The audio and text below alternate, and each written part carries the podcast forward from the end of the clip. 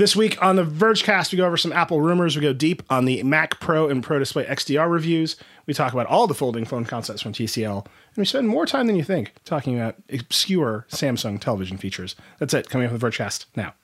Support for the podcast comes from Canva. Presenting to a group of your colleagues can be nerve wracking, so why not ease some of that anxiety with Canva? Thanks to their AI, you can start with a simple prompt and watch Canva go to work. Choose your favorite style, customize the content, and that's it. You're done. It's a serious time saver. Whatever you do for work, Canva presentations can give you a head start on your deck. You generate sales presentations, marketing decks, HR onboarding plans, you name it. Finish your deck faster. Generate slides in seconds with Canva presentations at canva.com, designed for work. This episode is brought to you by State Farm. If you're a small business owner, you know that it isn't just your business it's your life. And whatever your business might be, you want someone who understands. That's why you might want to check out State Farm Small Business Insurance. Why? Because State Farm agents are small business owners too, living and working in your community. That means they know what it takes to help you personalize your policies for your small business needs. Like a good neighbor, State Farm is there. Talk to your local agent today.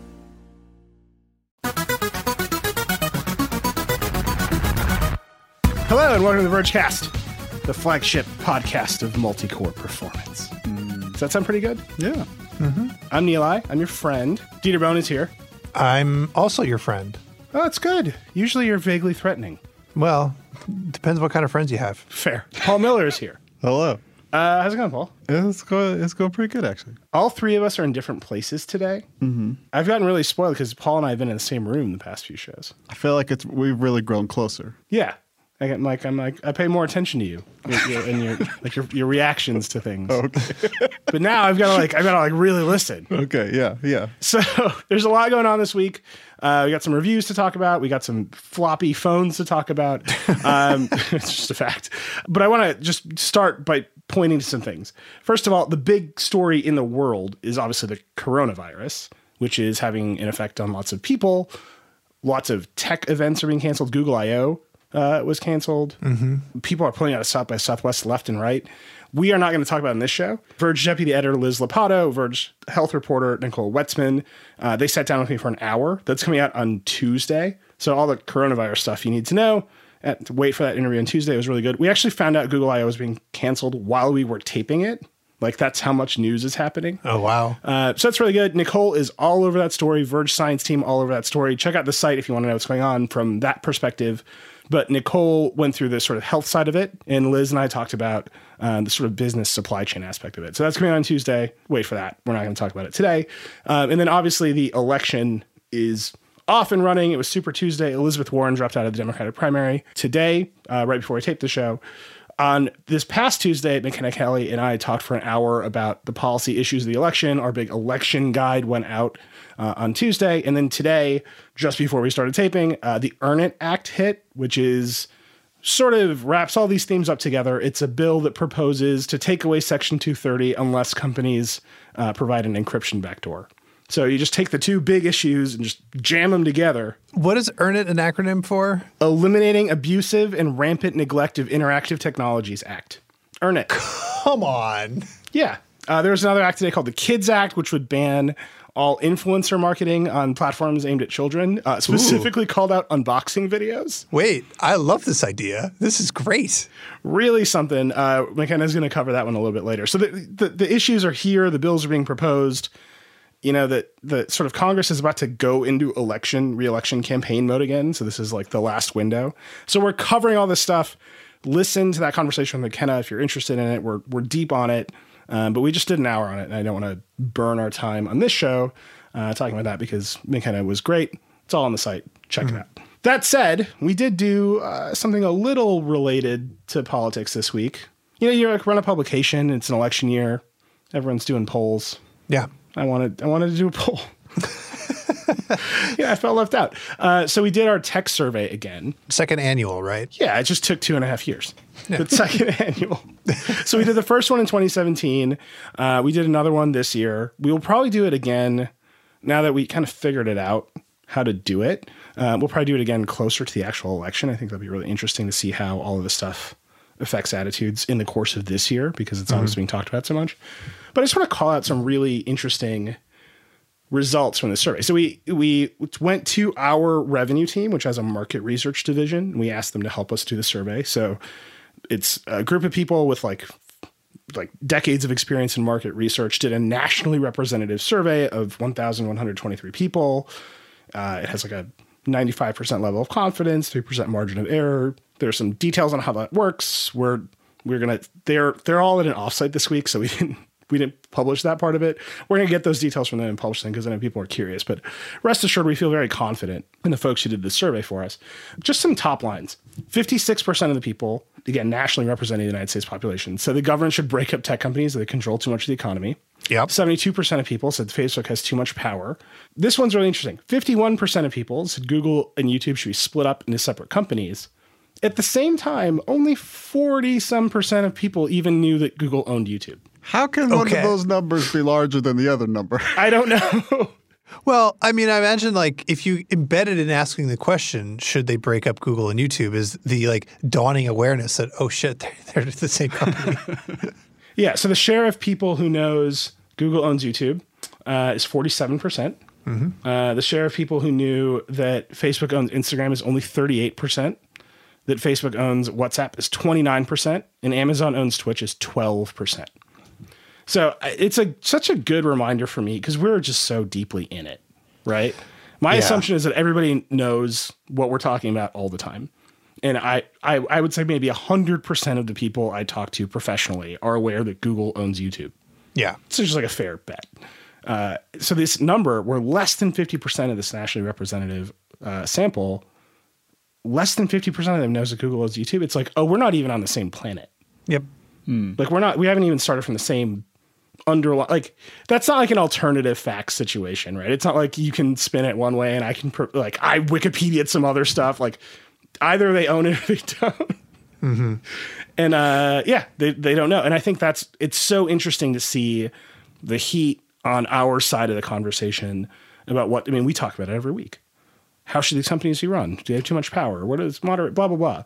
And we're not even at the same place of, do you even know that Google is in charge of this? Yeah. Do you think Google's, and I think that is actually great on balance for Google and Facebook because whatever happens on those platforms doesn't redound to them and their reputations. And I think they kind of like it that way. The other incredibly fascinating thing to me, uh, having you know, in like the, the the bubble that I am often in, is looking at the favorable, unfavorable for different companies. So, Apple has a favorability rating of eighty one percent. Uh, Google is ninety, and Amazon's ninety one. Just like much more beloved than Apple, which is surprising. And then when you look at uh, like how does it impact society, Apple has got like 62% positive and 3% negative. Google's like 72% positive and 4% negative. There are more people that think Google has had a positive impact on society than think Apple. So, like, to me, what that says is, it, I don't know, it, it makes me hear Apple's talk about privacy in a different tenor. You know, like it's they're not it's not them in defending a lead and uh, making making you know everybody else. They're, they're actually like trying to play catch up in people's feelings about whether or not they're helping society in some way. Yeah, I, I think it. I, I agree with you. I think it also. We have talked about this. Like my iPhone, which was very expensive, and I bought it, Yep. is a window to Google services. Right. Right, like it's it, constantly. I'm using it to use Google services. Uh, when I buy things, I'm often using my iPhone to interact with Amazon. So you have this constant relationship with these service providers that are very, very good at what they do. Right? You like want something to show up at your house tomorrow. You push a button, Amazon exploits a number of people along the way, and then the thing shows up at your house. You want the answer to some question, you ask Google, something happens, Google shows you the answer. You hope it's credible, but it, it, it's doing it. It does the work over and over again. Uh, the third one on that list, by the way, is YouTube at 90% favorability. Yeah. Right. And those are just service relationships. Like, I need something, you provided it to me. And that is self reinforcing in a way that, yep, you bought a beautiful computer from Apple, you bought a beautiful phone, it takes great pictures you don't have that ongoing service relationship. It's just a thing that you bought. And I think that is you, Apple cannot push that privacy part of it forward because it's not really a service. They're protecting you from yourself Right. or they're protecting you from bad actors, but they can't they can't insert that into all these constant ongoing interactions. And I think that that's one of the reasons I think they want a services business is to get that thing. And I do think all of their posturing is why their their unfavorable is high because some people are just turned off by it. Yeah. I don't know. I, I to me, I think that you should go look at this. Like Microsoft ranks really high. People love Microsoft. Casey wrote a whole piece about it. It's like you would not expect Microsoft to come in above Apple on a favorable, unfavorable ranking. This is the second time it did that. It did it in 2017 too. Um, and it's because Microsoft has faded in the background. Casey described it as a cloud services provider that makes video games as a hobby. Yeah. That's what it is. And that means people trust it. They see it in the background. They see Satya Nadella. He's out there. Casey described him as kindly. It's like a pretty good phrase. Um, and they're, you know, they're just talking about making you more productive and doing a good job at work. And like, we're going to be everywhere. And also, here's the Xbox. And they're Yeah. not, they're not actively in the middle of this conversation about like how expensive should your phone be or um, should we step in the way of your decision to buy a book on the Kindle app because we want to regulate? Like, they're just not in any of those conversations. So just by being sort of neutral, like of all these companies, Microsoft seems like they use their existing influence to get you to do other things the least. Obviously, they still do it. But you know, like you Google feels a deep lack in its soul of a social network. So like, well, what if YouTube was kind of like a social network? We'll put we'll put stories on YouTube, you know, like so they're always kind of like pushing in that direction. Facebook uh, is is disliked and mistrusted, so you know, it pushes Instagram uh, sort of stuff. But like Microsoft just has this sort of palette of things that, yeah, are somehow inoffensive. Like they're not aggressive in some way. I, I, I still I still have a deep dislike for for the. I know it's uh, maybe I shouldn't hold a grudge, but I, they really tried to kill Linux, and it pisses me off. but uh, but yeah, I mean, like I use GitHub all day, every day, and I- it and it's truly been like a gift to the world. Obviously, they didn't build it, but they bought it, and then they didn't screw it up. So far. I mean, that's the best you can ask for with any acquisition. Well, no, but like you know, that's the thing. It's like Google uh, would try to integrate YouTube with Google Plus or something like that. You know, Uh, the the only flavor of Microsoft that I can find on GitHub is that below uh, AWS cloud stuff is is a button for Azure. Like deploy to A- AWS comes first, and then deploy to Azure is the second button. Like that. you know a- that they have a meeting about that every week, right? like a bunch of VPs at Microsoft fight about that every every week for like two hours. Like, Yeah. when are we going to put Azure above AWS in this drop down? Sure, but it's it's th- their inaction is my is is my blessing. Uh, we'll see how that goes over time. By the way, Paul, to your point um, about Google and the social network thing, uh, we also asked people who was better at what. Uh, And Google beat Facebook at every single one of these questions at providing useful services, help you manage your life, uh, give you control over the display of your geographic location, uh, give you control over info provided to other businesses, communicating its privacy policy. Google won all of those um, versus Facebook you know, uh, providing useful services. 83% of people thought Google was better than that. And Facebook communicating its privacy policy was 6436, right? So along a spread, but Google's like handily ahead in all of them, except for helping you connect with friends and family. Uh, Google only came in at 21% and, and uh, Facebook is at 79. So like there's one thing, one clear utility for Facebook that everyone sort of agrees on. But in terms of who's communicating with me better, who's more useful, Google's ahead. And I think that that usefulness argument, that utility argument for Google and Amazon, as long as it remains high, they actually have a pretty big moat against all this regulation stuff that we're talking about Yeah. because people love them. And they love them because they're useful. And I think all they have to do is keep saying, we're really useful. People really like the services we provide. I mean, Google's like entire line for the past two years has been call us helpful. We're helpful. We help you. We're helpful. Yeah. Uh, what do you think Google's 21% connect you with friends uh, number would be if they hadn't killed off GChat? Just curious. Yeah, that's 21% of people who understand its messaging strategy. that's it. They're all Google employees. Uh, I don't know, man. I, the Google messaging, like they canceled IO and like what we're not going to find out about any messaging product this year. yeah. Well, no, but we're all going to get to use Hangouts and whatever to watch their presentations. I think Teams is free now. Microsoft made Teams free. That's the year of remote work, everybody. Anyway, that's the survey. It's uh, it's on the website. Go check it out. I, I think the answers are really interesting. I know some people had some questions about the methodology. Um, we did not anticipate that people would want to go deep. I don't know why we didn't. It's who's our audience? Of course, we should have anticipated it. Um, but our friends who helped us do it on our revenue side, they were just at their conference this weekend. So they're they're coming back. We're gonna pull out some of those answers and we'll make sure we update them. Probably in the interface because that's the audience that's been asking for it. So subscribe to Casey's newsletter. We'll give you some more detail about the methodology. But rest assured, it was rigorously done. We just didn't publish all those details because it's only the second time we've done it, and I didn't know that people would want it to see it. Next time, we'll, we'll make sure we do that all front. And if you have ideas for things we should be asking, let me know. I'm interested. Okay. That said, uh, some Apple rumors to go through. Dieter, you want to go through them? Well, there is supposedly supposed to be an event uh, in March. Um, the number of things that could be on th- in that event is starting to get a little bit out of control. Like possibly a new iPad Pro, uh, possibly uh, uh, AirTag, maybe a new Apple TV. We're still waiting for a new 13-inch MacBook with a better keyboard. The big one, obviously, is the what everyone is sort of coalescing around calling the iPhone 9, uh, which is like the iPhone SE2, or maybe it's like the iPhone 7, but more modernized. Whatever, however you want to think of it. There's, I mean, there's other stuff. Over-ear headphones from Apple. It could be any number of things. And so typically, when you're in the run-up to an Apple event, there's a bunch of rumors that like of what's coming, and you can start to see some stuff in code. And one of the things that has sort of popped out is that it seems pretty obvious that sometime this year Apple is going to make a keyboard that has a uh, trackpad on it. Uh, the information has uh, has the story uh, from I think it was earlier last week, and I'm currently using a tablet that has a trackpad on it. It's a Surface, and I am positive on this development, but I'm a little bit worried about it Why are you worried about it? because there's been a whole lot of discussion about whether or not the iPad's interface makes any sense, if it's too complicated, if it's actually useful, blah, blah, blah, blah. I've talked about this ad nauseum. Uh, where I land is that it uh, is very complex, uh, not intuitive at all, but it can be useful once you learn it.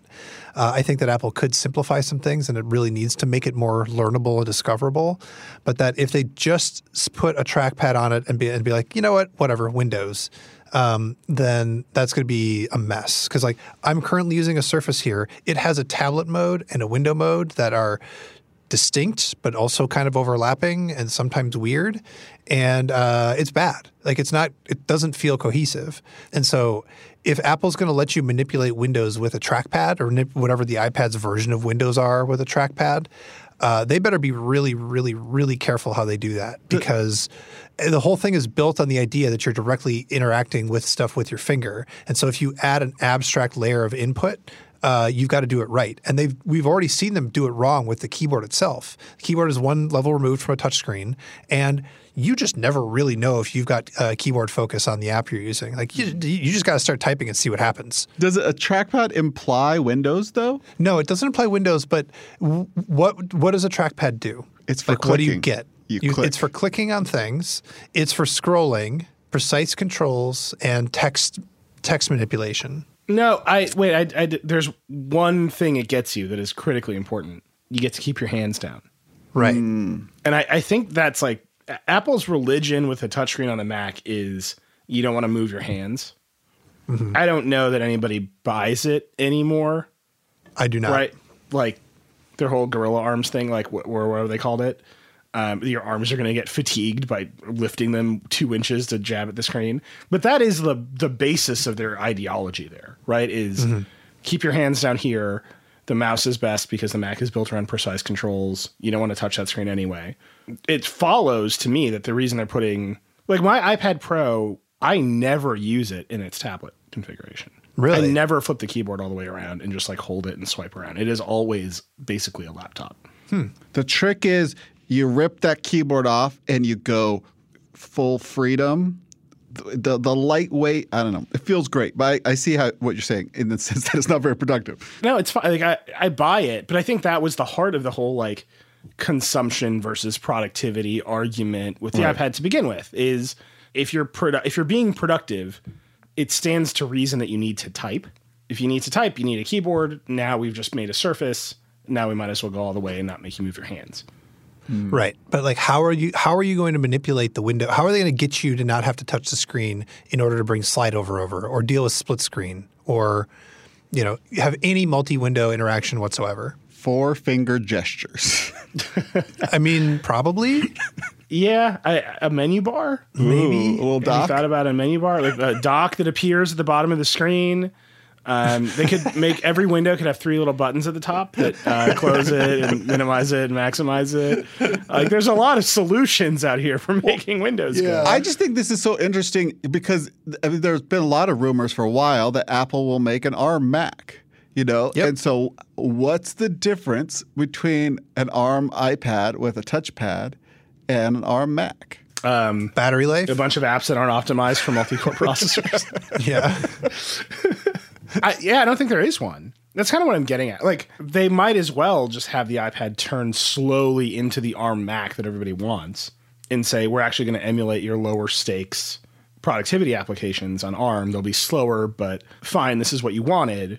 All the developers are here anyway. Instead of being like, hey, developers, make bad Catalyst versions of your iPad apps for a Mac audience that is not receptive to them. I think they're not going to give up on that as quickly as we want them to. What- what- I'm not saying I want them to. I just, uh, you see the two paths. Give up Yeah. on which? Which Catalyst. The- the- the- like Tim Cook is bringing up Catalyst on like investor calls to like Wall Street bros. They, I think Apple thinks of iPad and Mac app development as be- as is slowly morphing into the same thing. Hmm. Yeah, I, I, I will just say the more I try to use my iPad Pro as the computer, the problems with it are not I need a trackpad, right? The problems are I have to invent some wacky solution that was completely undiscoverable but there in order to do something very simple. Yep. I think the one that we were all tweeting about like two weeks ago was I want to upload a bunch of photos from Lightroom to to Google Photos. And the way to do that is to export them from Lightroom into files and then do a, and then open Google Photos on the web because the Google Photos app doesn't have a native importer. And then like hold one with one finger and then like stack them up. Like none Yeah. of this makes any sense. And you can Yeah. do it. It is possible to do, but there's no way that anybody figure it out unless you have a relatively large Twitter audience and you start complaining and then like you crowdsource this Um, a million people tell you you're an idiot for not knowing how to do it. yeah that's Yeah. actually the best part of the ipad for me is routinely dozens of people tell me i'm an idiot for not knowing some extremely unintuitive thing It helps stay humble. yeah Meanwhile, Google Photos on Android, you could just tell it to watch whatever folders you want it to, and it'll just automatically import anything that shows up in those folders. The end. right so there's that there's like the capability of the applications when apple allows you or doesn't allow you to do fine Yeah. Then there's just an ergonomics problem which is that Brydge case uh, b-r-y Yeah, yeah. the Brit, you know what I'm talking about, is like a better solution for the iPad keyboard cover, and it just makes it a laptop. Like the iPad Pro keyboard case, especially if you have the 11, because the angles are different on the 11 and the 13. Um, I have the 11. The angles are just like bad. Like the thing is too vertical, um, and it's like I just want to. I just want this to be a laptop. I would love to use this as my laptop if it would just be in that form factor. And I think Apple's just getting there. Yeah, I maintain that um, as much fun I made of it, the first smart keyboard was better because it felt more tablety when you had it folded up in the back. You could put it in an easel mode. You could put it in a like put, lay down on the table drawing mode, and it just felt more portable and tablety. This and so the new smart keyboard isn't so much of a better laptop that it's worth the trade-offs losing all those other things that the old origami keyboard could do. Yeah, yeah, I'm with you. I'm not saying that like that's the problem, to be clear, but There's a part of me that thinks that old, the older iPad Pro was an ergonom, like far ergonomically. It was a little bit thinner. Mm. Right. The thing I was ex- most excited about was like USB C card readers. And Yeah. that has just been an emotional journey. So maybe that's just coloring all the rest of it. I can't say that having the new Pro, I'm doing anything I was not doing with the old one. yeah.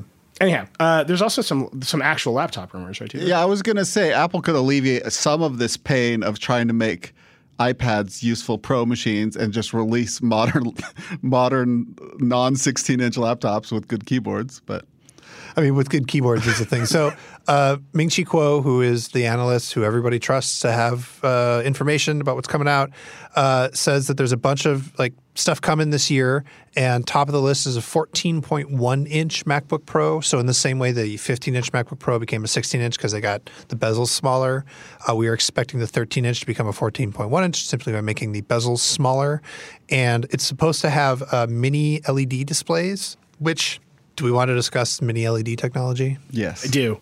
I, I do. I, I, I am see the only here to talk about backlights. uh, well, no, it's. I spent a lot of time thinking about backlights with the Pro Display XDR review, which we'll talk about in a little bit. But Yeah. the basic story here is like, Paul, you're a pixel density enthusiast of some renown. I yes, from time to The time. new spec is backlight density. Ah, right. I'm, I'm telling you, this is real. So if you think about a, a modern laptop display, it has LEDs along the edges. It's edge lit. Mm-hmm. So it can never go to true black because those LEDs just stay lit all the time. So even in the black areas, they're kind of gray. TVs have dimming zones. We will talk about this more at the display, but they put LEDs behind the screen in, in a grid. That grid is obviously less like the zones are bigger than the pixels on the screen. So the zones turn off. Yeah, I have a cheap Vizio, and it's the most obvious thing. Their spinner is a it's a black screen with a spinner, and there's like obviously four different LEDs it lights up. Yeah, it looks crazy. It's like the bup, bup, bup, bup, bup. Uh, so uh, mini LED is what if we shrink the backlights, the LEDs in the backlight, super small, so they're almost as small as the pixels, and illuminate those along with the pixels of the display. Right. Very smart. It can get you some black levels theoretically close to OLED. That is to differentiate from micro LED, which is very confusing, which is a technology we've seen Samsung come out with at, at CES and other places, uh, where the LEDs are actually small and emissive themselves, and they're the pixels of the display. That is a direct competitor to OLED. An OLED pixel is the light source and the color source. Is this QLED? No. No, that's a whole other kind of LED. Those uh, QLED was what Samsung invented so that the Q would look like an O. Ah. so you would be confused true. about whatever you were buying OLED. I mean, it stands for quantum dots, but they definitely named it QLED so it would be as close as possible to OLED. The bottom line here is Apple seems to not think that OLED is a great screen technology for um, 13 inches or 10 inches. So, like, there's the rumors that they're going to move the iPads and this 14 inch Mac to mini LEDs instead of just going to OLED like um, some other laptop manufacturers have. Uh, there may be good reasons for that. Um, and maybe they're going to have some really great uh, mini LED like quality. It's going to be look amazing. My feeling is that if moving to a mini LED display d- delays the release of a 14 inch MacBook with the right keyboard a week, screw you. Just release one with the current like the current technology. Yeah, you know it's tough. I, I, again, we we'll talk about this with the display review, but OLEDs are not great at every screen size, and they're not Right. perfect. If you get up close to an OLED TV, you can see like the sort of right in between black and like very dark gray. Like they get confused all the time, right? Like they're not color accurate the way you want them to be. I think Apple has been very happy with what they've been able to do um, with the iPhone 10.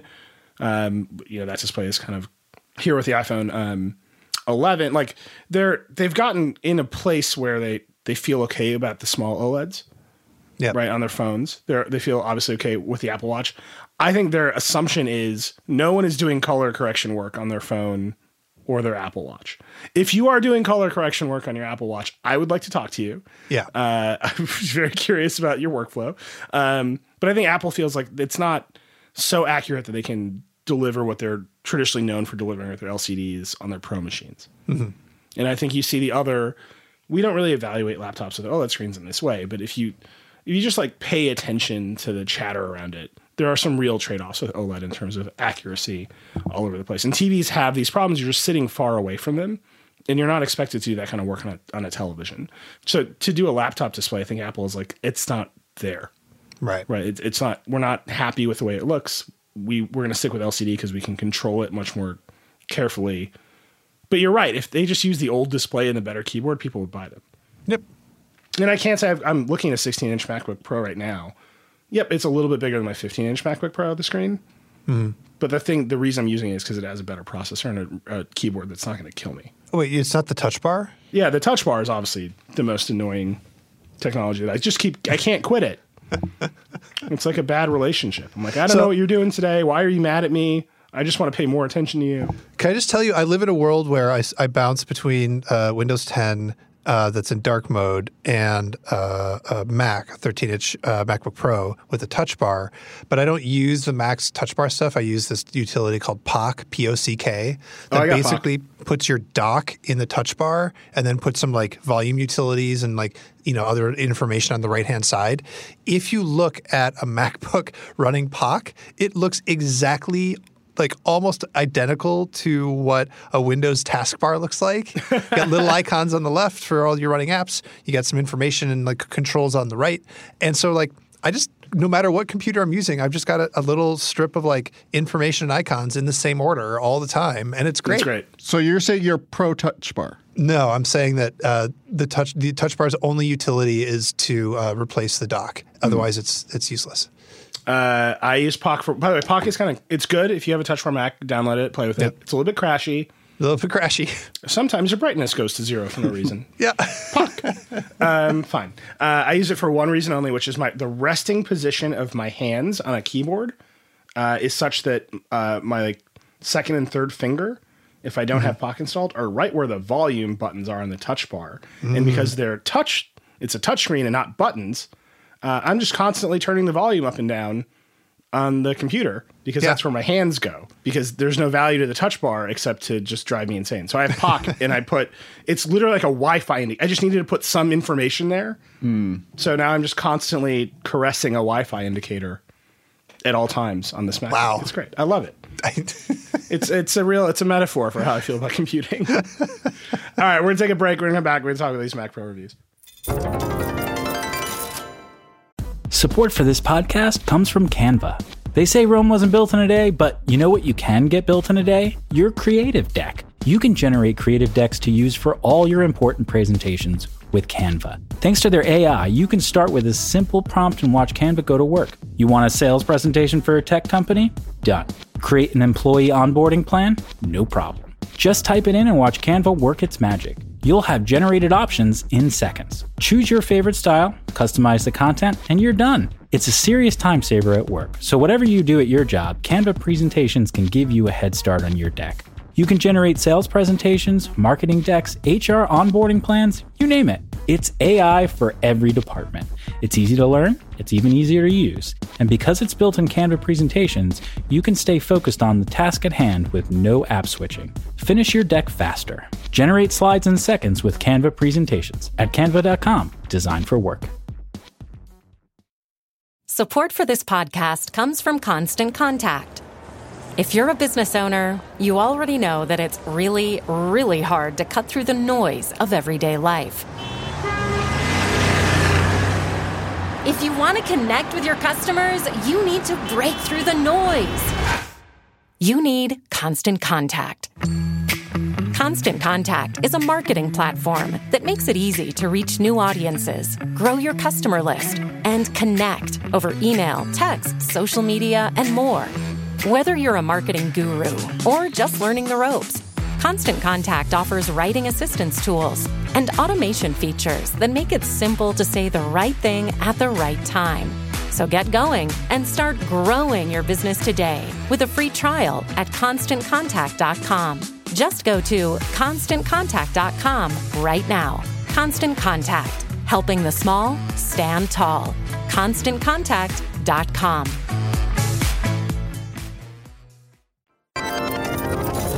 Nilay Patel, We reviewed a Mac Pro. we're back. We're, we're You back. were muted. it's like the tables have turned. Usually I'm the one that gets getting grilled. Oh yeah, it's true. We, don't, we can do it that way. Let's you start. No, no, no. It's, we were going to include all of this, and now the joke is gone. No, we're going to include it anyway. God damn it. You've been waiting to hear us talk about the Mac Pro, but instead we're doing two minutes of meta commentary on who begins the second segment. There's there's like three meta stories that I want to tell about the Mac Pro review, but I, I want to start with the sort of the most important one, uh, which is that we actually ended up buying this machine. So if you've been listening to us over the past few weeks, you've heard me say a thousand times, if a company doesn't do review units, my instinct is that the product is broken.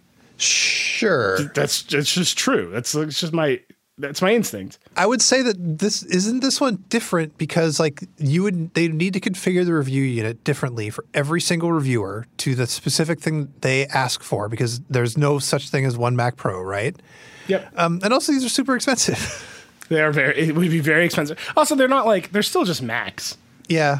right? Like, do I think Apple can produce one Macintosh? Yeah, I do. I'm not worried about that. Uh, they're not trying to make it fold in half. There's no new like um, uh, waterproofing tech. Like, it's just a Macintosh. It just happens to be uh, using very expensive parts. However, no, no, no, no. But there are the Apple doesn't necessarily always get this right because I personally lived through that thermal throttling drama with that MacBook a year and a half ago or whatever it was. It should have been like a no problem sort of thing. Yeah, there's not enough heat dissipation, but okay. Uh, and they like they got it wrong, and they had to like issue a, a, an update in the middle of me reviewing it. So you can see how there's two sides to the story. Yeah. Right? Like, here's a fancy new high performance Mac with a new cooling solution. We've lived through some problems with Macs before. The previous Mac Pro had a set of issues. Long story mm-hmm. short, we're, you know, we are reasonably friendly with Apple. Dieter and I are on the phone and we're like, give us your unit. And they're like, we're not doing that.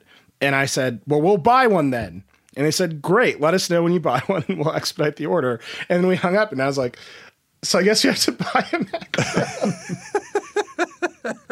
really, really bluffed myself into seventeen thousand. I'm opening up my credit card, my credit limit. Eli's looking at his. We're like, I guess I'm doing this. I'm like texting my wife. I'm like, we're getting some credit card miles. Uh, so we, thankfully, we do work at a much bigger company than people think, and that's by design. We don't need to talk about like our corporation at all times, but Vox Media is a big company. 1,600 people work here. We make TV shows. So I went to our IT department and I was like, "Hey, can we uh, can we buy a computer?" And they're like, "Sure." And I was like, "Okay, it's a Mac Pro." And they're like, "Great, just send us the spec." And then in Slack, I was like, "It's seventeen thousand dollars." And then the typing indicator comes up and it goes away. It Dot, comes dot, up. dot. Dot, dot, dot. Uh, so they're like, fine. Um, it turns out they they they were gonna upgrade the computer in our our color correction suite, which pretty lucky set of circumstances because we were doing the display as well. And they they they bought it for us. And this sort of started the whole process of reviewing the computer because now we were talking to Murillo, uh, Murillo Silva in our studio, who's the director of post production technology, who specs all those machines, designs or workflows. And then we were talking to him about it, and I was like, we should actually spread out. Like, yes, The Verge makes a lot of stuff. Yes, we have our own art and photography and motion graphics like team, but this company is doing a bunch of pro stuff. So uh, Alix Diaconis, our video director, she somehow got everyone to come talk to her. Um, Estelle Caswell, who works on Explained on Netflix, the Vox show. She also has Earworm on YouTube, which is great, and you should you should actually go watch the episode she was making um, in our review about the Bach cello suite that it's like really hard to play. It's like just a great episode. So she was working on that. Uh, Stevie Remsburg at New York Magazine, she's their senior art director. She works on the culture pages in the print magazine. Uh, she came through. We'll talk about that in a second because people were there's some questions about how she was working. Yeah. Um, Noam Hassenfeld, who's a reporter producer on Today Explained, came and, and made an episode of Today Explained. Um, and then Grayson, uh, The Verge's senior motion graphics person, um, this was actually really cool. So we gave him the Mac Pro, uh, and he was working on an illustration for a story that was going up the next day. And he said, I actually got to do something more ambitious because this computer could render it out to meet the deadline. Oh, interesting. So he knew that he knew it would render twice as fast, so he had like the time to get it done. Yeah. So like we just wanted to give it to people and say like we're not bench we we did run a bunch of benchmarks and we can talk about that. But the main thing was we're gonna give it to people who are doing their jobs. And they came back and by and large they're like, this isn't faster than my Mac. And by and large, the answer to that was because we use Creative Cloud and Adobe has not updated Creative Cloud to use any of Apple's technologies. And that is, I would say, the biggest criticism of our review. And I think it is totally fair. We did not spend, you know, a bunch of time talking about how Affinity Photo runs in this thing. We didn't spend a bunch of time talking about Final Cut Pro and the Afterburner card. We gave it to people who were doing their jobs, and this is what they told us. And I think that is it's the heart of the story. I think it is also why if you look at Apple's benchmarks that they're publishing about this computer, if you look at the sort of people they've given it to, um, around like it's a large number of people they've given it to. They've given it to scientists and like it's all people who are working inside of their ecosystems. Um, and it's what they talk about is the software that's optimized to, as they should. I'm not saying they shouldn't do it, But the biggest question for any pro customer, especially in a creative field, is how well does Photoshop run? And the answer is as well as Adobe wants it to. Yeah. It's just, and there's like conspiracy theories out there over how many cores Photoshop can really address. It's somewhere between zero and 10. Um, like a lot of people are like, what if it's zero? Like, what if it's not doing anything? There's conspiracy theories about After Effects and like whether it's truly multi threaded. Those arguments are raging in the, comments of our YouTube video. Um, but to me, the real, the big revealing piece of this was Apple's like Catalina is built around big ideas from Apple. It's built around Metal 2 graphics. It's built around how they want you to use multi-core processing. Yeah. And Adobe, which is the big monopoly vendor, has not adopted those ideas. And so like that's just an impasse for this computer right now. And I don't think Apple can get they can't make Adobe do it. And I think they've got to prove they've got a market of people who want to use computers of this caliber before Adobe's going to shift. And that's a little bit on Adobe um, because obviously Adobe could go above and beyond to please its customers. But also, Apple chose to explicitly avoid Vulkan.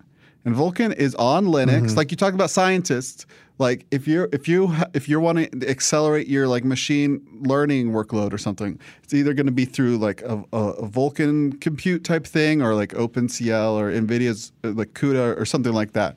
But it's probably not going to be on, on Metal.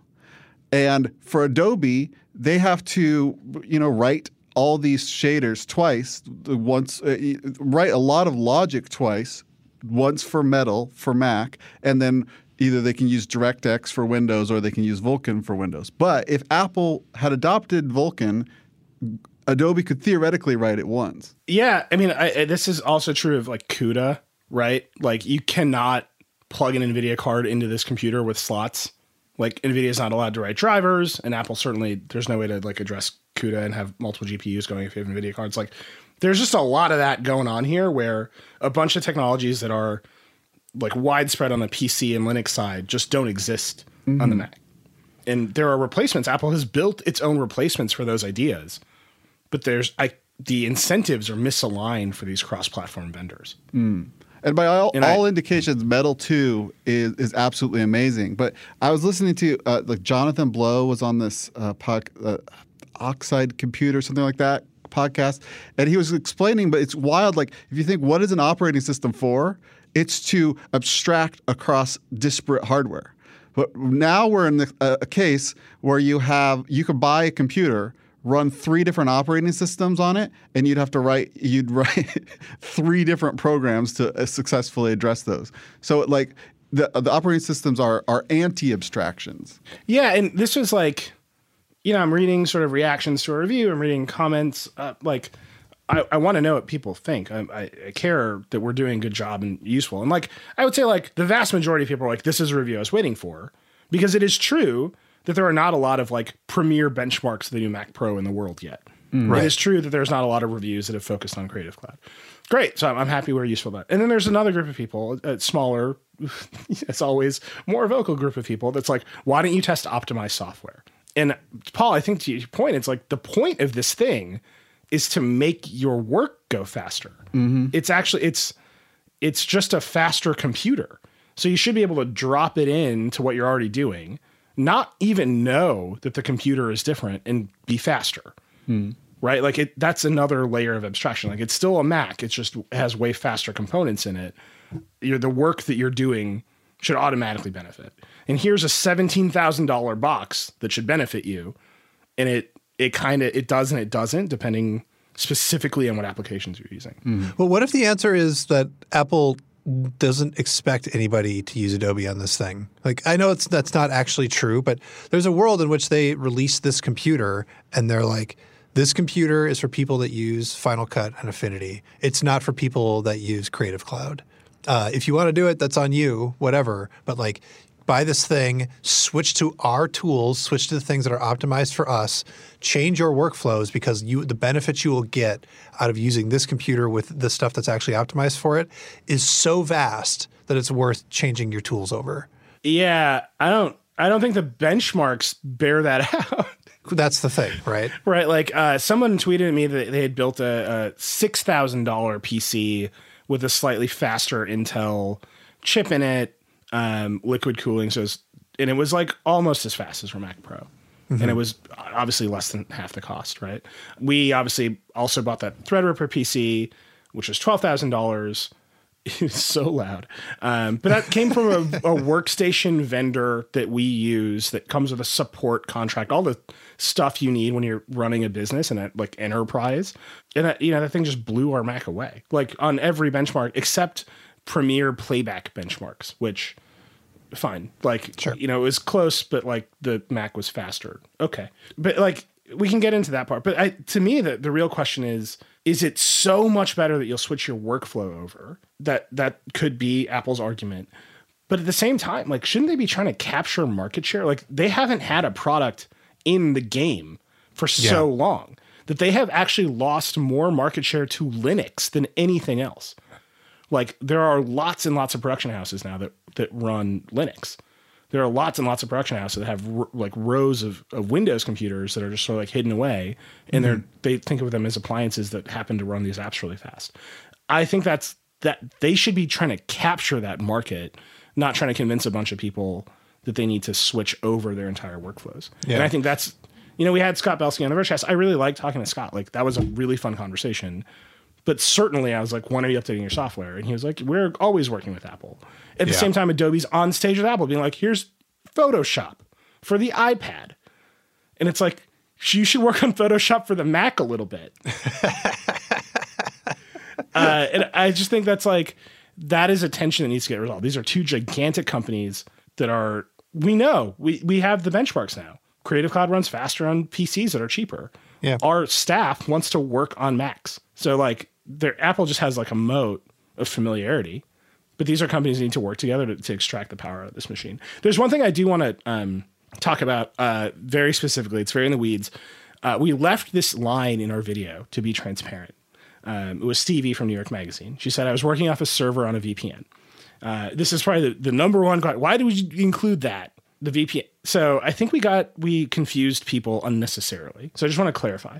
The Mac Pro was in the Verge's office connected to our network, which is a brand new network. The office is three years old. We have a SAN. So even our like video directors, they work off our SAN, our storage area network here. It's all fiber. Great. But brand new network here in the office. New York Magazine works in a brand new office. It opened like the beginning of the year. So mm-hmm. another brand new network, but it's like a few blocks away. So the VPN connection was between our corporate networks. So she was just working off of their file system. So she was doing all of her work here locally on the Mac, Yep. but the she was doing her real work. So the, the file system was over there. But it's like our fiber networks. We, she wasn't like VPNing through like, you know, like NordVPN in Europe to cheat Netflix, right? Like she was just had a private connection between the two corporate networks. And she was only working in InDesign and Photoshop. So our feeling was, oh, that's in RAM anyway. Mm-hmm. At the same time, is it true that we could not 100% guarantee that weird corporate networking software wasn't getting in the way? We cannot. So we kept it in for transparency. I think we confused people. There are Right. people who thought that she was like controlling a remote desktop. Hmm. And I was like, that's not what a VPN is. Yeah. So I just want to make that really clear. Like we were comfortable with the results, but because we couldn't guarantee it, we wanted to just like make it clear, like it's possible. And it's not like she had a a bad experience, right? She just didn't need a speed. Her her stuff was already going fast enough, basically, right? Yeah, and I think InDesign in particular is uh is uh not good. Oh, really? like I, I think it, it's it's, It's a easy to believe. particularly chunky experience. So that was the one where it was the number it was the number one question question mark concern. Um, but I I- it wasn't that we were like she wasn't like we didn't have like a dial-up modem to the other office, right? It was like the thing was on our fiber network connected to their fiber network. We just needed a bridge between the two offices, and that is how a lot of people at our company work. Like the today uh, the Vox.com team is distributed between here and DC, uh, New York, here in DC. Uh, our video team is distributed in San Francisco and New York. I would say that we don't love like using the SAN, Dieter. I- I Oh my God. like- I can't say it's like always the best experience, um, but it is it is legitimately a part of our workflow. So I, we wanted to keep it in to be transparent because that's like a real thing that people do. Um, but I don't think it was the the core. Did you get anybody that did light up the afterburner card for any reason? We did. We did. Uh, we, I mean, uh, I think Alix moved the project into Final Cut Pro. She was using 4K files. That's not something she could do on her existing iMac that she uses for work. Um, it works. It, it does the thing it's supposed to do. There, there is something really compelling to me. Like it really feels, it, it- in a sense, it's like an admission that we're not getting as much performance from our CPUs and GPUs as we'd like to get to make an uh, like FPGA. You're like halfway to like an application specific chip, but like you know if it's if it works it works. And i just i really i really like the idea. Like you know obviously our, our phones now have a lot of very dedicated hardware for like machine learning and camera processing and stuff like that. I mean it makes sense that things that you do a ton on your computer that are really demanding would have specialized hardware for. Um, and there's something so compelling about the idea of, of the afterburner card. But yeah it would you'd want it to light up for a lot more tasks and be broadly supported somehow. the number of conversations I had as we were doing the review, as I was reporting it out, going back to Apple. Yeah, because I I- don't know that everybody knows that we do this, but it is true. When we review things, we like review the products, we like write everything down that we have issues with. We go back to the company, we like, report that stuff out. Yep. And Apple just kept on, you know, it's programmable. And I was like, well, are you going to program it? You're like, well, it is programmable. We've made no announcements about it, but you keep telling me it's programmable. Are you gonna you gonna program it? Can Adobe program it if they wanted to? Sure. Yeah. Anybody can. Why not? Apple, Apple, Apple's totally open to let anybody do anything. I think I think I I don't know this for sure. I think you I think you do have to like use Apple's frameworks to get to it, Okay. yeah. right? But you can program it. I think Red has hinted very strongly that they're going to move their stuff to Metal too, and I think somewhere in that there's like a secondary wink wink hint that it'll light up Afterburner. Like there's some stuff there. There's a Yeah. lot of stuff here that is deeply related to like formats and codecs, my favorite Right. subject. Yeah. But it is like so outside the realm of what anybody like any consumer cares about. It's like what formats are we shooting our cameras in today and what does that buy us on the back end? So we don't we don't shoot in ProRes, we don't shoot in Red Raw. Like we don't do those things. So the afterburner was just not useful to us until we changed that part of our workflow too. Nilay, you said that codecs was your favorite subject, and that's a lie. Your favorite subject is actually backlight methods for displays. Do you want to talk about the display? this display ended up being so much more um, controversial, I guess, but like fascinating and I, not, I don't even. It's not even divisive because everyone kind of agrees, but it was not what I expected. it is not what I expected. It, you know what I, you know, you write a review and it's a little less positive than maybe everyone is expecting, and you you sort of just like wait for the wave. And Yeah, so that's like here are the criticisms I know about our Mac Pro review. We've talked about them like down the line. We issued some pretty harsh criticism of the display, and there's been no feedback at all.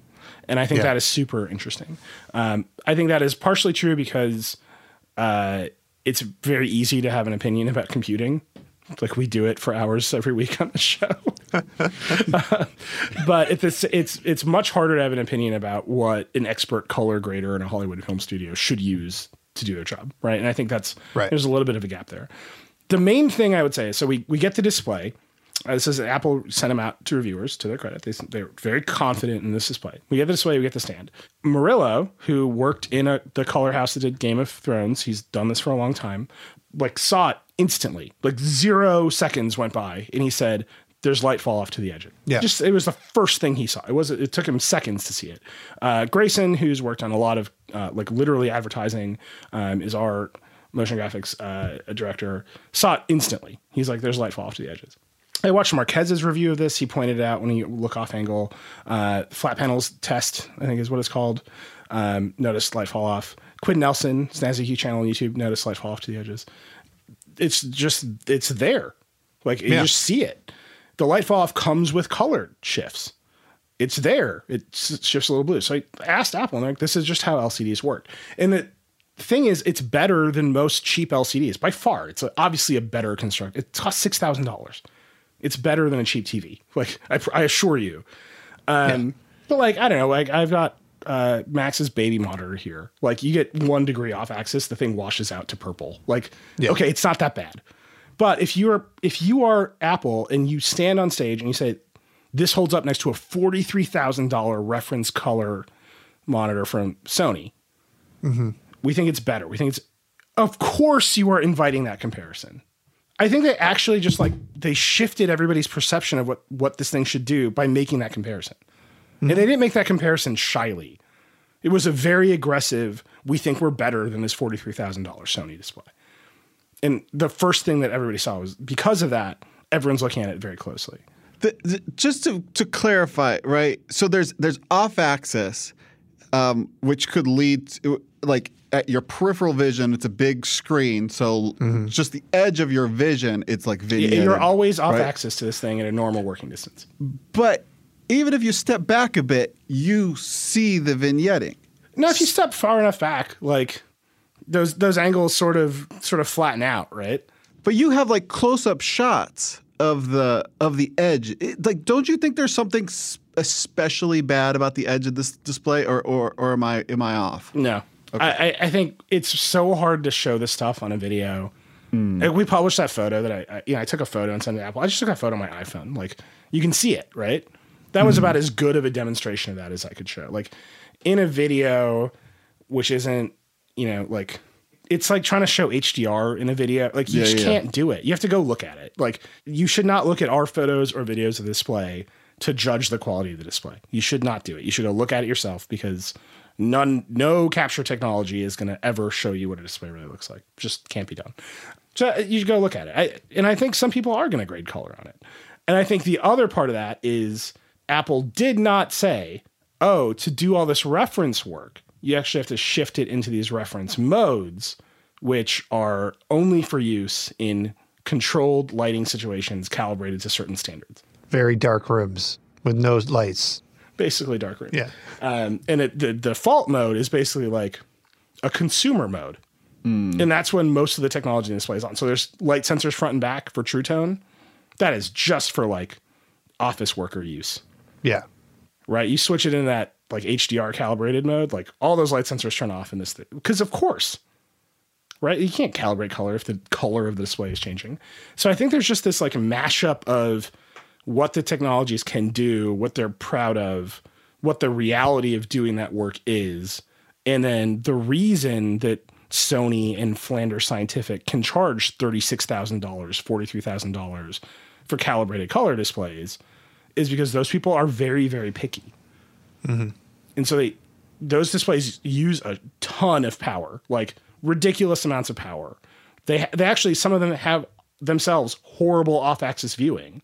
They are because they have dual layer LCDs, so you get a weird parallax effect. You would never use Excel on them, right? Like you just you wouldn't use that thing as your monitor. So you have this product that's way more flexible, but they made this comparison to, to this very small niche, and so now they're being held Right. up against that niche. And I think that that's just an error. Like I think Apple just they put themselves, you know, like classic disruption theory, right? Like why did the PC take off? It's because IBM had like a mainframe business, and like the PC came up and could do some of the work, but it was much cheaper, and the like the the mainframe people were like, that's a toy. Like Apple's in that zone. Like they're in that the, this hard curve where like very cheap LCD monitors can do the job of showing you stuff. So that that's like that part of the zone then very very expensive color accurate monitors exist for that market apple's like this is better than your $200 lcd but it's not as good as that and like it's just a weird flat part of the curve and they've like stuck this thing right in the middle of it Yeah. So like my big question is, um, if it if it can't be for like professional colorists, um, it can be the maybe it's for shops for like the last stage is that forty three thousand dollar monitor, but like you need the best of the best uh, in like the three stages before that. So maybe it fits in in that sort of workflow. Um, but beyond that.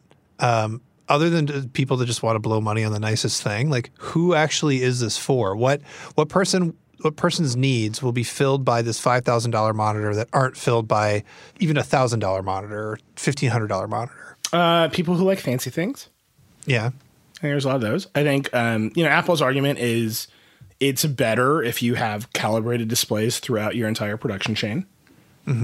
So sure. Um, I think a lot of like photo editors are going to be super interested in this thing.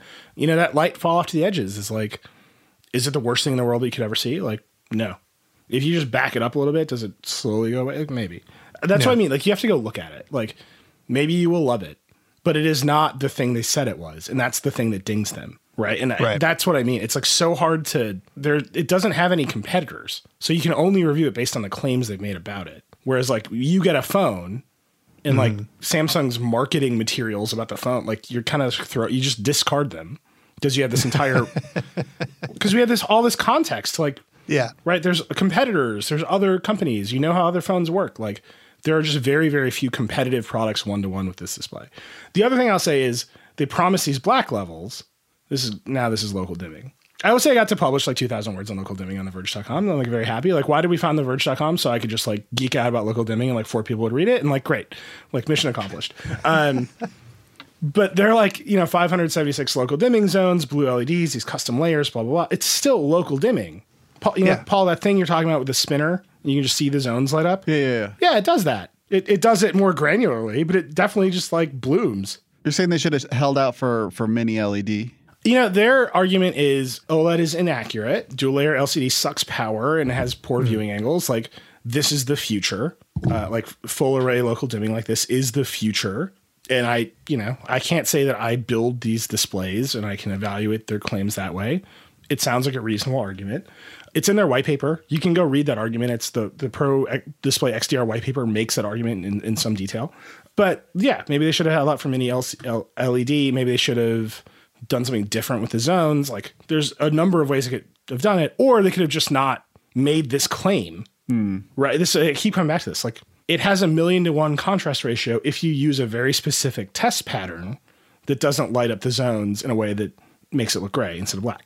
Right. Okay. Like, sure.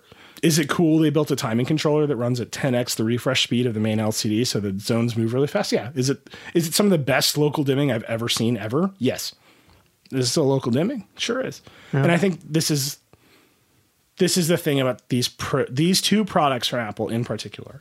Most of the products Apple makes, you know, there's like a billion users using them.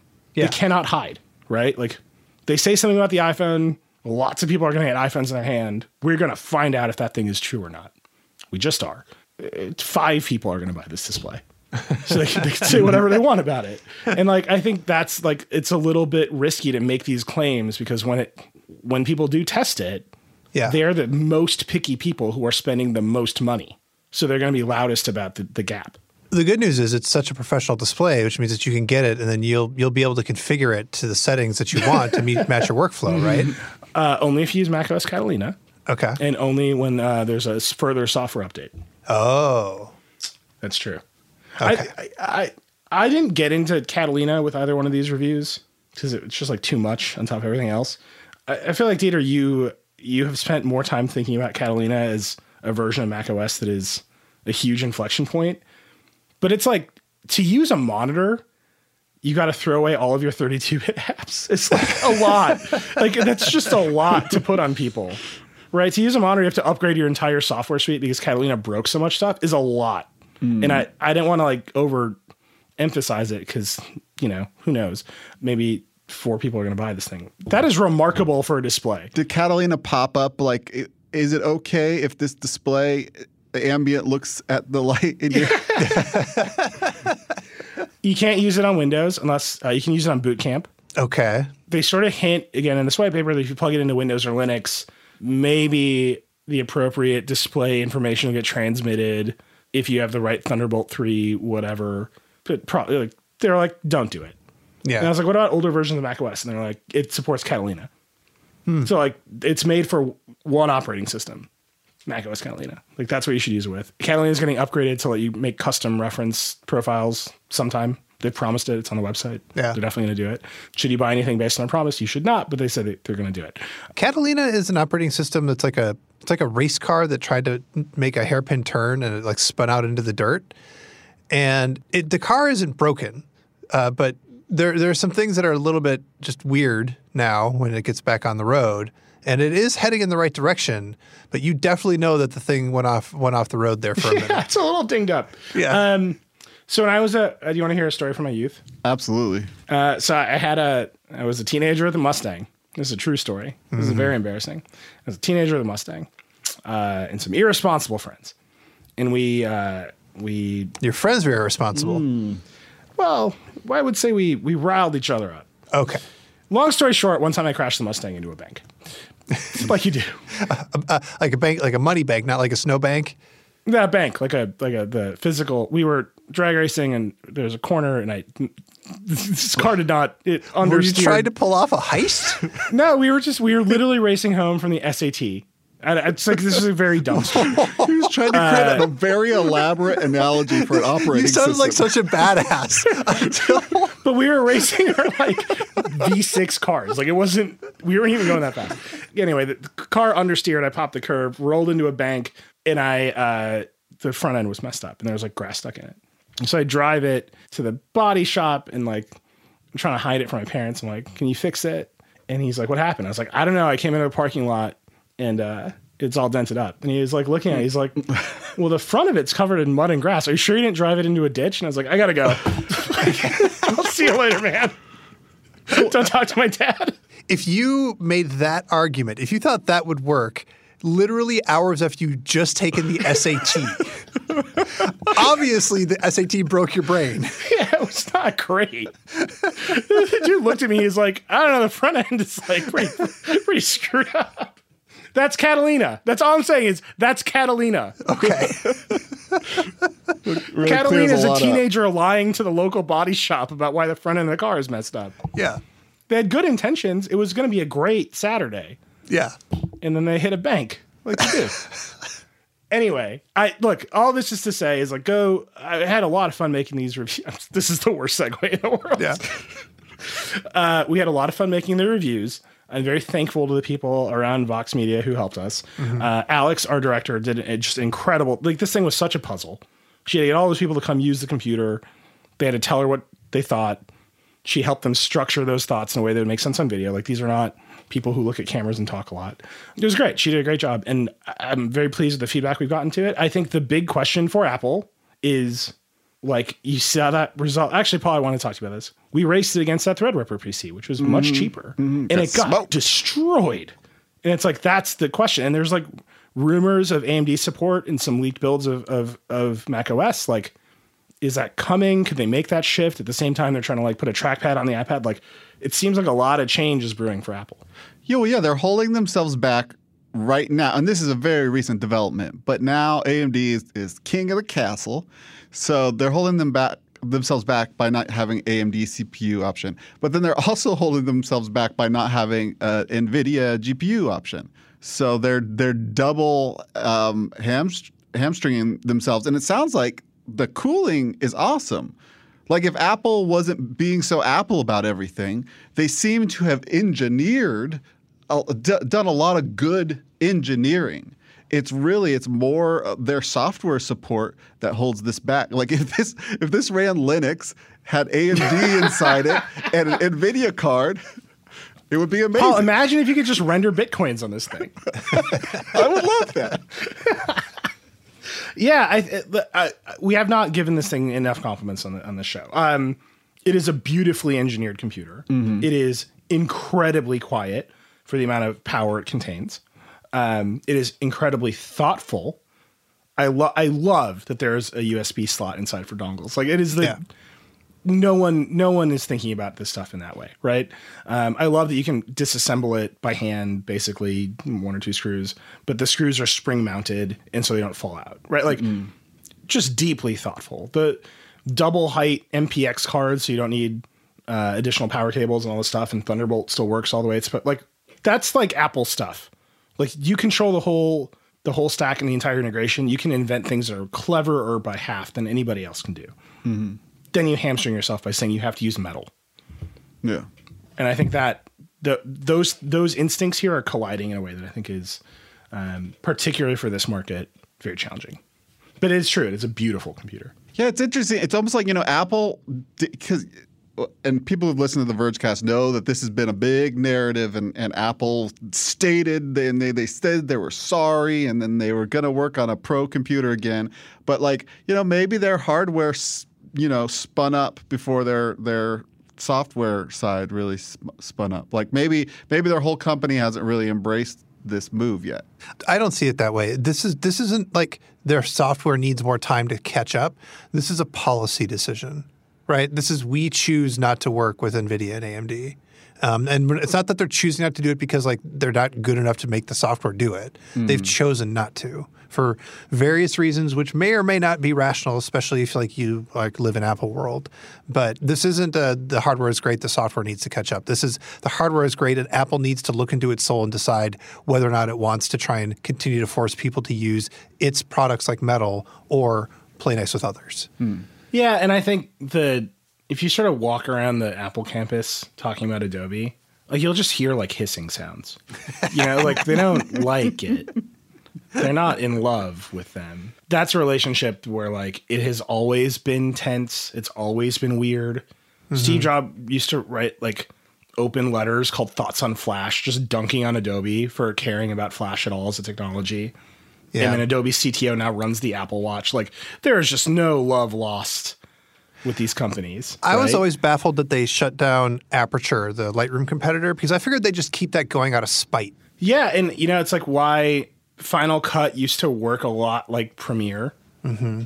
and then they changed it to work a lot like iMovie. um, that's what it looks like, and that- that's one of those things where it's like if you was it Oppo that put out a a, a direct clone of the Apple Watch Yeah. this week, right? One of the reasons that those products are just direct clones is because they figure you don't have to if you don't have to learn anything, your switching cost goes down and you buy the you'll buy the cheaper one. Like it's pretty cynical, right? Why did Google just adopt all of Apple's swiping gesture nav? Because they want you to switch. Yeah. They want to lower the cost of you switching to their platform. So you just pick up all the gestures and go along. Well, to switch from Premiere to Final Cut, you have to relearn how to edit video. Like who's gonna why? Because your computer's faster? Like because it has holes in the front of it? Like that that's a thing where like Apple has to really decide how much of that market they want back. Um, I'm not saying you have to like actually le- relearn how to edit video. I'm saying like you have to learn a new interface for a complicated task. Um, and people, some people just don't want to do that. And I think that's why Premiere persists. Like it is, it is, it has lock in in a, in a way. Photoshop has lock in in a way. Like a lot of people like Affinity better, but there are many, many more people who just sort of show up at work and get a Creative Cloud license. And I- we just have to, Apple's just got to sort that out. We've talked about a computer that six people are going to buy for like 45 minutes. We should stop. um, but it is a very interesting moment, I think, for Apple as a company because they have they did forget about this market for a long time. They have been trying to move people to the iPad for work. The iPad Pro and the Mac Pro are actually radically different things, but they both have the word Pro in the name. And I think the future of their platforms and what people can do with them and how they work is at much more of an inflection point than I, I think we are paying that much attention to. Dieter, would you agree with that? Yeah. Well, they like they they they're making the turn, right? And then uh, and then some of them, some of them spun off the road a little bit. The iPad is due for a huge inflection point. That trackpad is coming. They tried to do that with uh, iPad OS, and I think they didn't. Now I'm mixing metaphors. Stick the landing, you know. they didn't miss the bank. Yeah. Uh, iPhone, I don't know, man. I think that the iPhone is just going to keep on keeping on with tiny changes in perpetuity. Yeah, I think that one's fair. And that's what's the most important one for them. Yeah. And I think that you can see it, right? It's like Same thing there's with the a Apple reason Watch. to not change it because it's successful. And I think all the other ones are they're monkeying around the edges. Yeah. Okay, let's take a break. We'll come back. We'll wrap some things up with some foldy floppy phones. Support for this show comes from Slack. You're a growing business and you can't afford to slow down. If anything, you could probably use a few more hours in the day.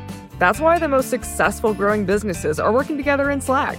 Slack is where work happens, with all your people, data, and information in one AI powered place. Start a call instantly in huddles and ditch cumbersome calendar invites. Or build an automation with Workflow Builder to take routine tasks off your plate. No coding required. Grow your business in Slack. Visit slack.com to get started.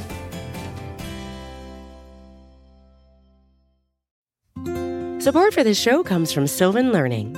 As a parent, you want your child to have every opportunity, but giving them the tools they need to tackle every challenge, that takes a team. Now more than ever, educational support tailored exactly to what your child needs can make all the difference.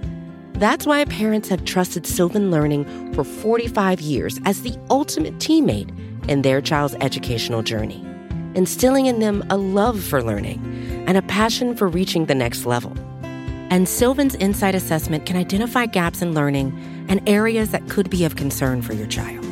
It's a 360 degree view into your child's learning that you can't find anywhere else and helps ensure that your child didn't miss something in school that might put them at a disadvantage in the future.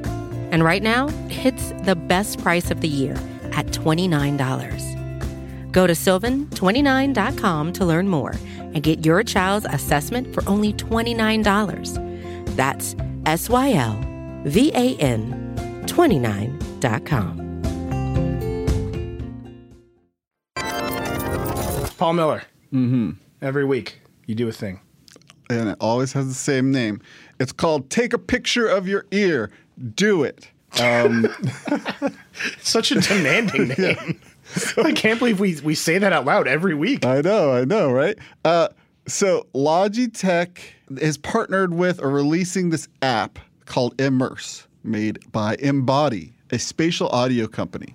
And the way the app works is you take a picture of your right ear, and then they use AI, which stands for artificial intelligence, as I've just read in their copy, and um, machine learning to create a custom head related transfer function profile, an HRTF. So somehow, by looking at your ear, Mm-hmm. they can do better spatial audio. That is the mm. claim.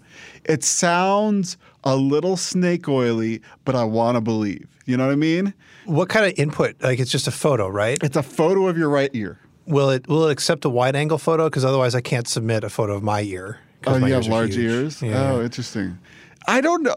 I guess you know ears. Ears are used for sp- for spatial stuff, right? Yeah. I don't. I don't understand very much about ears. Obviously, these people are compl- claiming to know a lot about ears, and like, because the thing is, is like. It's so hard to test something like this because if you just make things louder, they sound better to humans. So if Right. you just if you just have an algorithm that turns the volume up, space like spatial stuff is becoming more and more important uh, with games. Was it the, the Xbox? The new Xbox is supposed to have audio ray tracing. Um, Oh God. No. you don't come on, man. like hardware, no hardware accelerated audio ray tracing is the claim. yeah, that's how audio works. And It's also. I, I also hear that the PlayStation, in order to fight that, it's going to have uh, audio local dimming. But yeah, I hope this works. It sounds cool. It sounds fun. Good, good on you, Logitech. Keep keep on innovating out there.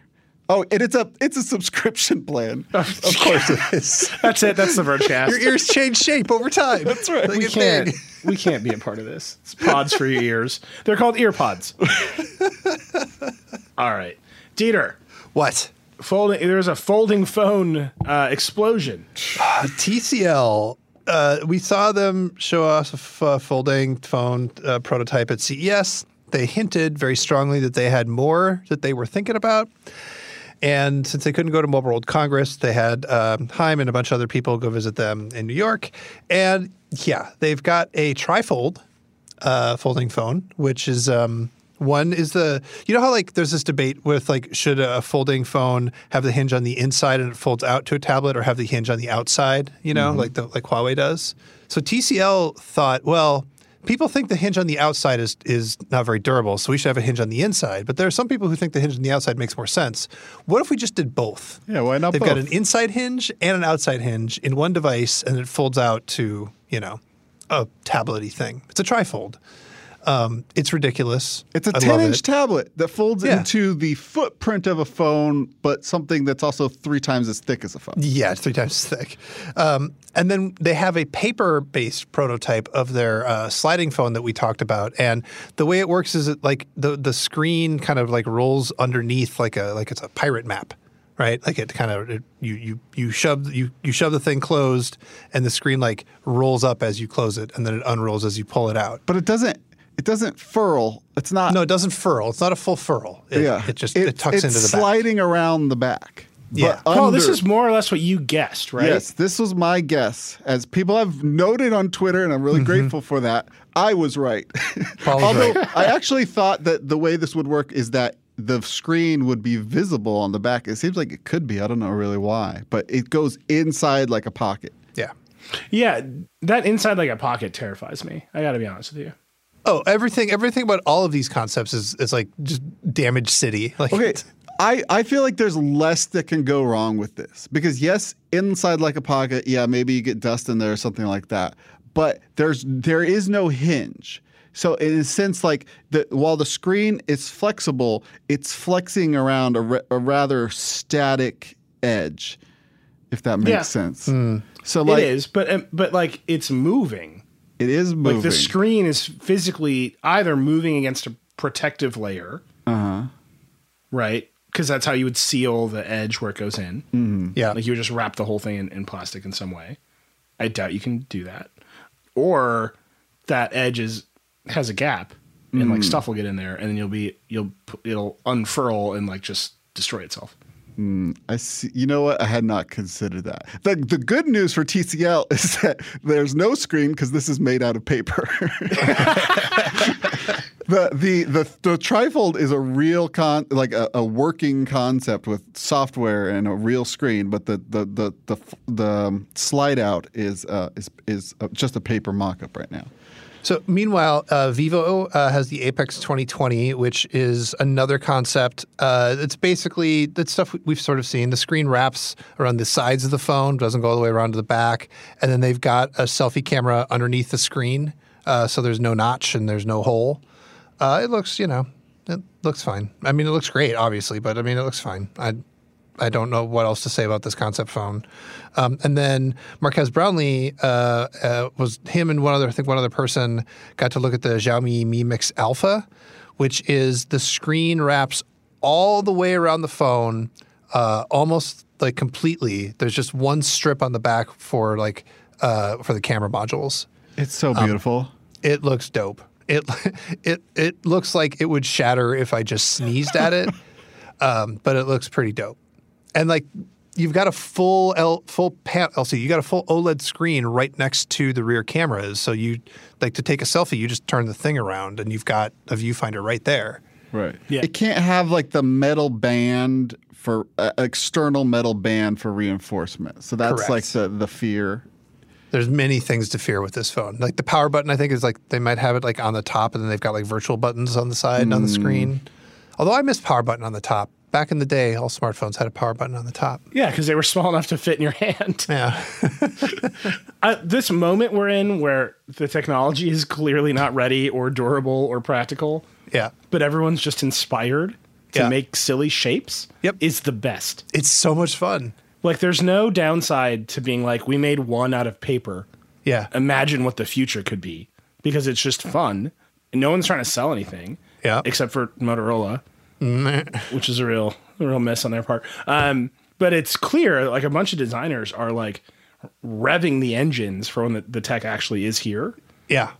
It's uh someone tweeted a thread of like bad Nokia designs. Like, N-Gage. the N-Gage. There was that one that was like a circle with corners. Yep. Like it was a circle to it and all the, the keys were like around a screen. Like Nokia just went They crazy ma- for a They while. made all those. Those weren't They concepts. made them. They shipped them. They're like, here they are. There was one that was basically like a lipstick case, and you could like like slide it out. I mean, that was when Nokia. Uh, I mean, like the, the the phone, the internals and the software were basically the same across every phone. So the only way to differentiate all the models they had to make for all the carriers was like, this one has stripes. Yeah. Okay, um, but it led them to just like wild heights of industrial design, most of which was impractical and bad. The N-Gage, but like we're sort of like it's I love here the again. N-Gage. It was side talking. You had to hold it against your head like a taco.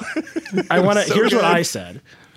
Wild heights of industrial design, most of which was bad, like the N-Gage. And then you said, I love the N-Gage. To talk on it, you had to hold it to your head like a taco. yeah. Those are the same You could also play Tony Hawk Pro Skater though. Uh, I don't. I don't want to. Um, that was one of the most powerful phones that existed at that time. It was so powerful that the only way you could talk on it as a phone was to hold it on its side. So I I get why T- TCL would want to like uh, show off a paper phone mock-up, but isn't it incredibly expensive to make this trifold mock-up unless you're actually making the trifold phone? No, I mean, yes and no. They're not like that. That's the sunk cost they're willing to take. I mean, they don't necessarily have to make this thing. They might because they're TCL and who knows. Uh, but TCL's whole jam right now is they want to sell phones under the TCL brand. They're releasing phones. They announced them at CES that are, you know, flagship 2020 specs. We'll see how the cameras are on it, obviously, but they want to get them on U.S. carriers. Um, so like they're making a big push for you to like want to buy TCL phone. Um, I think they're basically like they just see that LG has like no chance of anybody caring about them anymore. Like, what if we took that spot? I think that's that's what their their their thinking is. Oh, Yeah. Yeah. So like they're happy to make these concepts all the live long day if it just makes you uh, remember, oh yeah, TCL, I heard of them once because you're going to start seeing TCL phones in the store and so they need the brand to be credible. They have gotten my attention. Good job, Yeah. TCL. And in the store, they won't be made out of paper.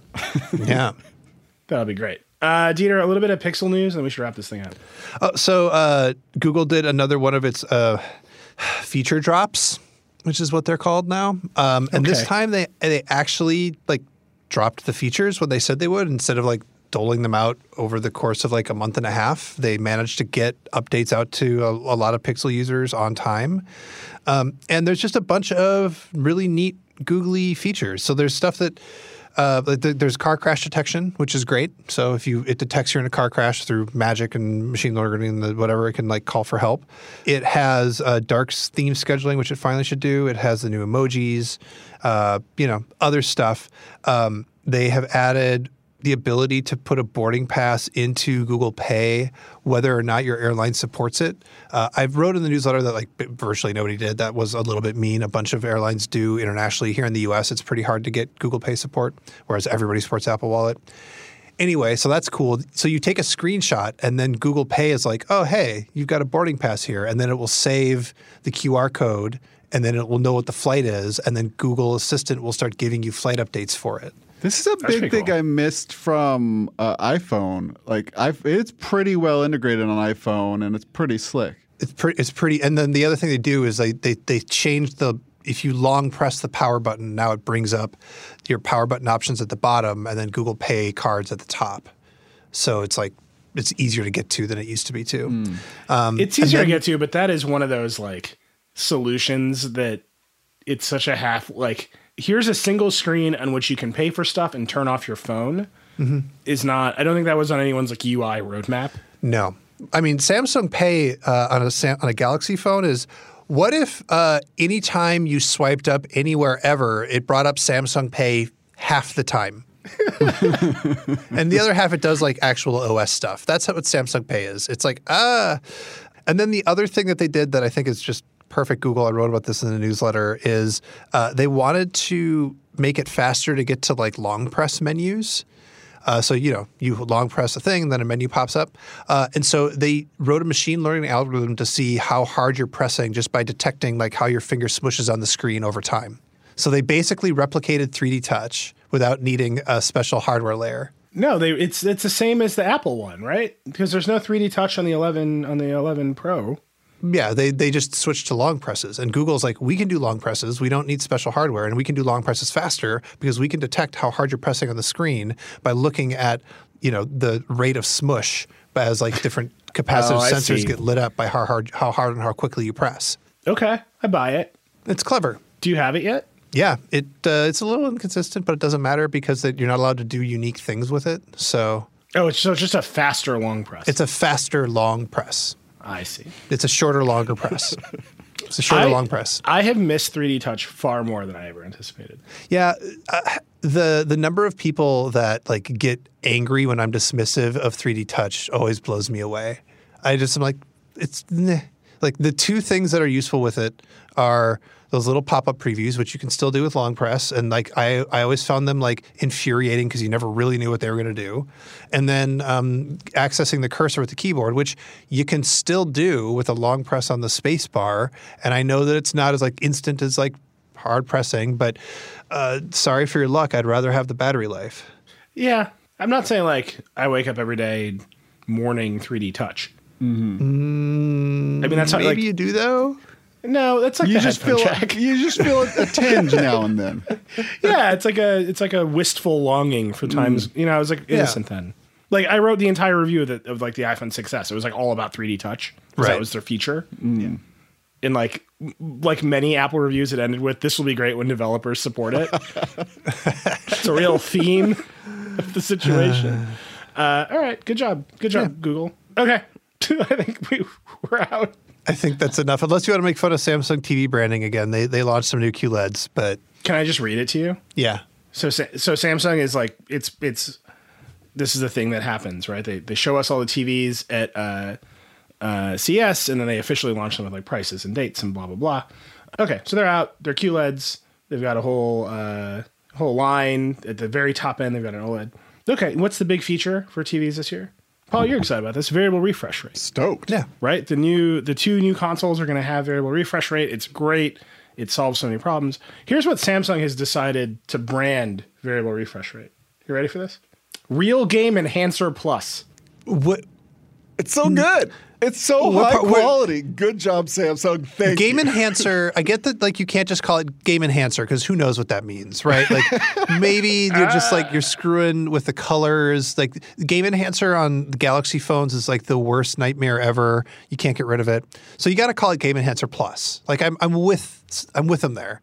The plus should be what, there. wait, what? Wait. No, because you need to differentiate it from the other other kinds of game enhancers it could possibly be. So your wait, just to your theory is that so many people are familiar with Game Enhancer on Samsung phones that they will they will bring over that knowledge to their Samsung television Yeah. Well, because and it be just, confused. just I actually don't know if it's called game enhancer on Samsung. So, okay, so first, like step one, I what I'm, the point is that I'm granting them the plus. They can have the plus. uh huh.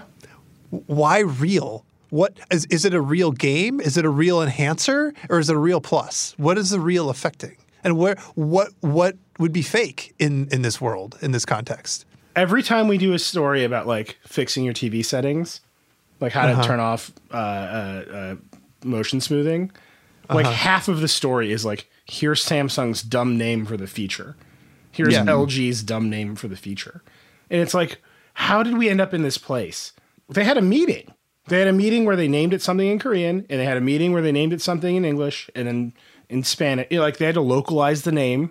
They ship it all around the world Yeah. dozens, if not hundreds, of people have encountered the phrase "real game enhancer plus" in dozens, if mm. not hundreds, of languages, and they're all like, "Yeah, it's fine." I don't. It's this company is absolutely. It, if anyone works at Samsung would just like to let me just like run around and see how it works for a while, I would. I would just. I'd be so happy. I have two quick points to make. One is I think I already mentioned this, but uh, on a different episode. But um, the new uh, the HDMI 2.1, it sounds like they'll have like a mode. It will negotiate game mode for you. It will ask your television go into la- low latency, go into your real game mode or whatever. Do you think that do you think that the Xbox will like the Xbox plugs in over HDMI 2.1 to a Samsung TV and Xbox says, "Hey TV," and Samsung says, "Hey Xbox," and Xbox says, "Hey, can you turn on that game mode?" and Samsung's like, "Which one?" Xbox's like, "I'm not sure. What do you call it?" And Samsung is like, "You know, we I call it Real Game Enhanced Enhancement Plus," and it's like so embarrassed it just shuts off. Mm. It's just like I this can't. is like instead of doing the neg- like the the link negotiation using like binary or hex, it's actually Yeah. just like Bixby is talking to Cortana in natural language, and like they feel shame. That's how the new. That's how HDMI 2.1 works, as far as I'm aware. my my second point is that time is an illusion, and therefore variable refresh rate is probably closer to reality. I mean, it's happening. Like you, you, you can. You're going to be able to buy the TVs this year. Mm-hmm. yeah. You'll be able to buy the consoles and like, like it's here. It's It- I think it's actually we have not talked about it enough. It is very it is it is one of those things that no one will pay attention to because it's so nerdy, but we'll actually make everything from like smart TV interfaces to video games a thousand times better. And we'll do that for 45 minutes on the Vergecast coming up next week. Because we are like at an hour and 40 right now. Dieter, you've you've got S20 review next week, right? The regular. I do. Uh, we're shooting it uh, this week, and uh, it'll be up next week. So we'll, we'll be back with that next week. Like I said at the top of the show on Tuesday, uh, Nicole and Liz are joining me in the interview episode to go deep on coronavirus. That is the biggest story. It is uh, rather unfortunately not uh, local dimming on, on LCD TVs. The biggest story in the world is coronavirus. So look for that on Tuesday. We'll be back next week with the chat show. It's just, it's it's a busy time, and all of us are stuck at home, so we got nothing to do but uh, come up with spicy takes for the website. So uh, keep paying attention to Verge.com. That's it. Rock and roll. Paul. Promo code.